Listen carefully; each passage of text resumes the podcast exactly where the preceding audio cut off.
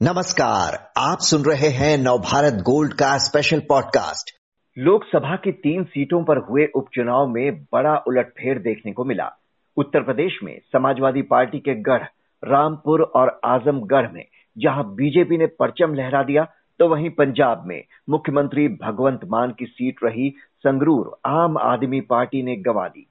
क्या है इन नतीजों के मायने और इनका क्या दूरगामी असर होगा? जानने के लिए बात करते हैं नवभारत टाइम्स लखनऊ के रेजिडेंट एडिटर नदीम जी से। नदीम जी यूपी की सीटों की बात करें तो आजमगढ़ और रामपुर समाजवादी पार्टी की मज़बूत सीटें रही हैं। ये किला कैसे भेद दिया बीजेपी ने? देखिए आजमगढ़ का जो चुनाव समाजवादी पार्टी हारी वो अपने अति आत्मविश्वास की वजह से हारी पहली चीज़ और दूसरी सम, बहुजन समाज पार्टी के उम्मीदवार ने उसके वोट बैंक में सेंध लगा दिया।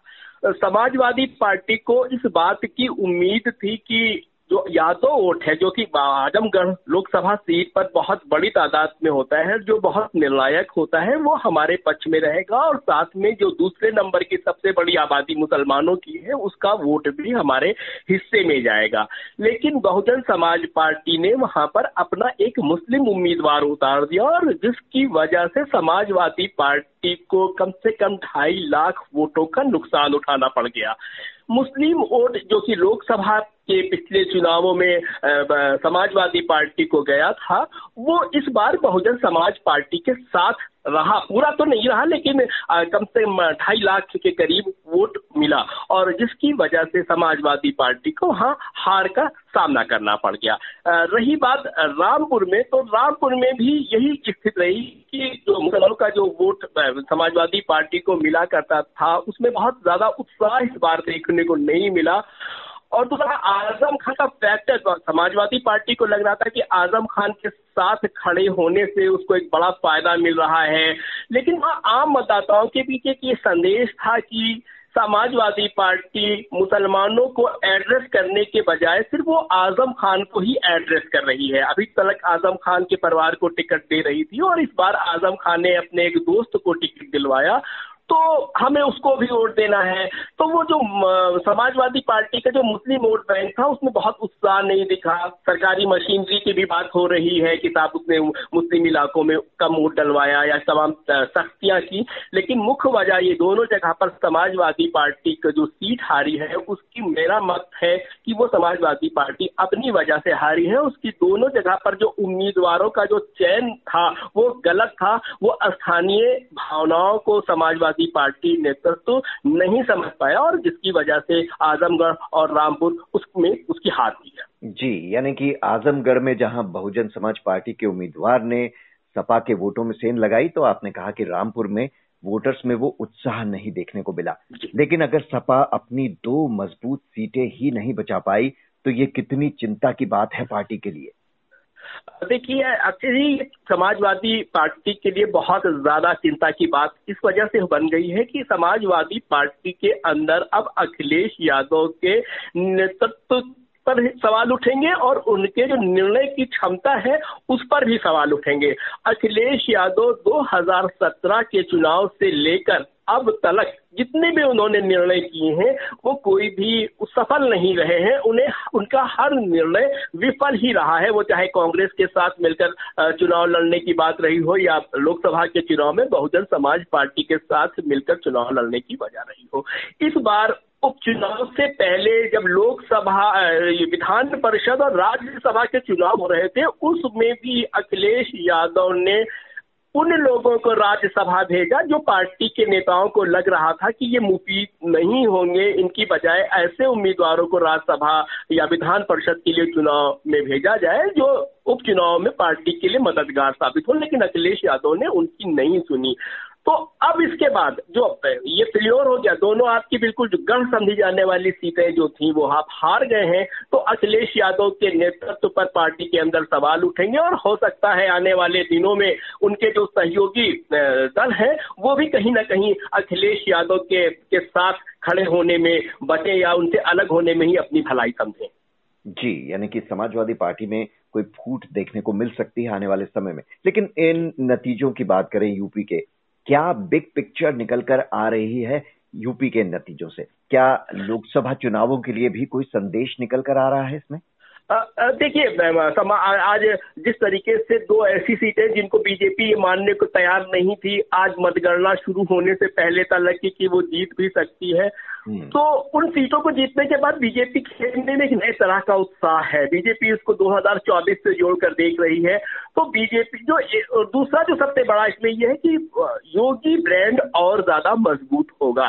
तो एक तो योगी ब्रांड मज़बूत होगा, बीजेपी अपनी मज़बूत स्थिति तो देख रही है। साथ ही मुझे लगता है कि योगी सरकार जिन नीतियों पर बढ़ रही थी, जो उसकी नीतियाँ थी, जो उसके काम करने का तरीका था, वो उस पर और मजबूती के साथ आगे बढ़ते दिखेगी। क्योंकि तो उसको लग रहा है कि आजमगढ़ और रामपुर जैसी जीतने के बाद उसको, उसका ये यकीन पुख्ता होगा कि उसकी नीतियों पर को जनता का समर्थन हासिल है। या जो लोग ये कहते ये कहते रहे हैं कि शायद इसका बहुत विपरीत असर जा रहा है चुनाव आने पर, उनको इसकी सजा भुगतनी पड़ सकती है खराब नतीजा आ सकता है। तो लेकिन उन नतीजों से सारी बातें गलत साबित होंगी और ये तथ्य स्थापित होगा कि योगी सरकार जिस अंदाज में और जिस नीतियों के सहारे और जिस तेवर के साथ सरकार चला रही है वो उस, उसके हित में है और उससे उसको जीत मिल सकती है।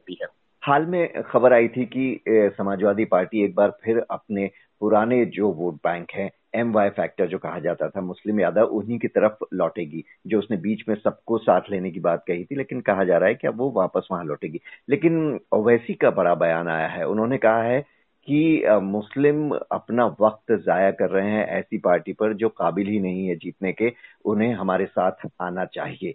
तो कितनी चिंता की बात है समाजवादी पार्टी के इस वोट बैंक की उसके क्या मुस्लिम वोट बैंक उससे अलग हो सकता है?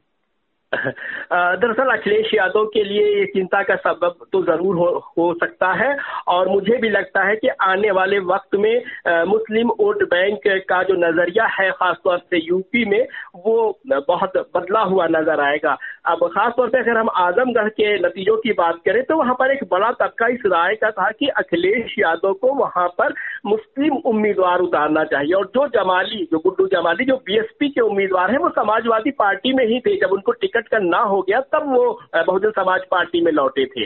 तो लेकिन अखिलेश यादव इस बात पर सहमत नहीं हुए। उनको ये, उनको शायद कहीं ना कहीं इस बात का डर था कि अगर हम यादव उम्मीदवार देंगे तो मुसलमान तो के पास कोई विकल्प नहीं होगा, वो तो हमारे पास ही आएगा। लेकिन अगर हमने मुस्लिम उम्मीदवार दे दिया तो हमको यादव वोट नहीं मिल सकता है, या यादव वोट कहीं और शिफ्ट हो सकता है। तो उनका जो असमंजस था, उसने इस, उन्हें मजबूर किया कि वो यादव उम्मीदवार को लावे। लेकिन उसकी नाराज़गी कहीं ना कहीं मुस्लिम वोटर्स में दिखी भी, और उन्होंने समाजवादी पार्टी के बजाय बहुजन समाज पार्टी को वोट दिया है। तो जो आप ये कह रहे हैं कि तो मुझे भी कहीं ना कहीं लगता है कि आने वाले वक्त में मुस्लिम वोटों के नज़रिए में, यूपी में कुछ बदलाव देखने को मिल सकता है।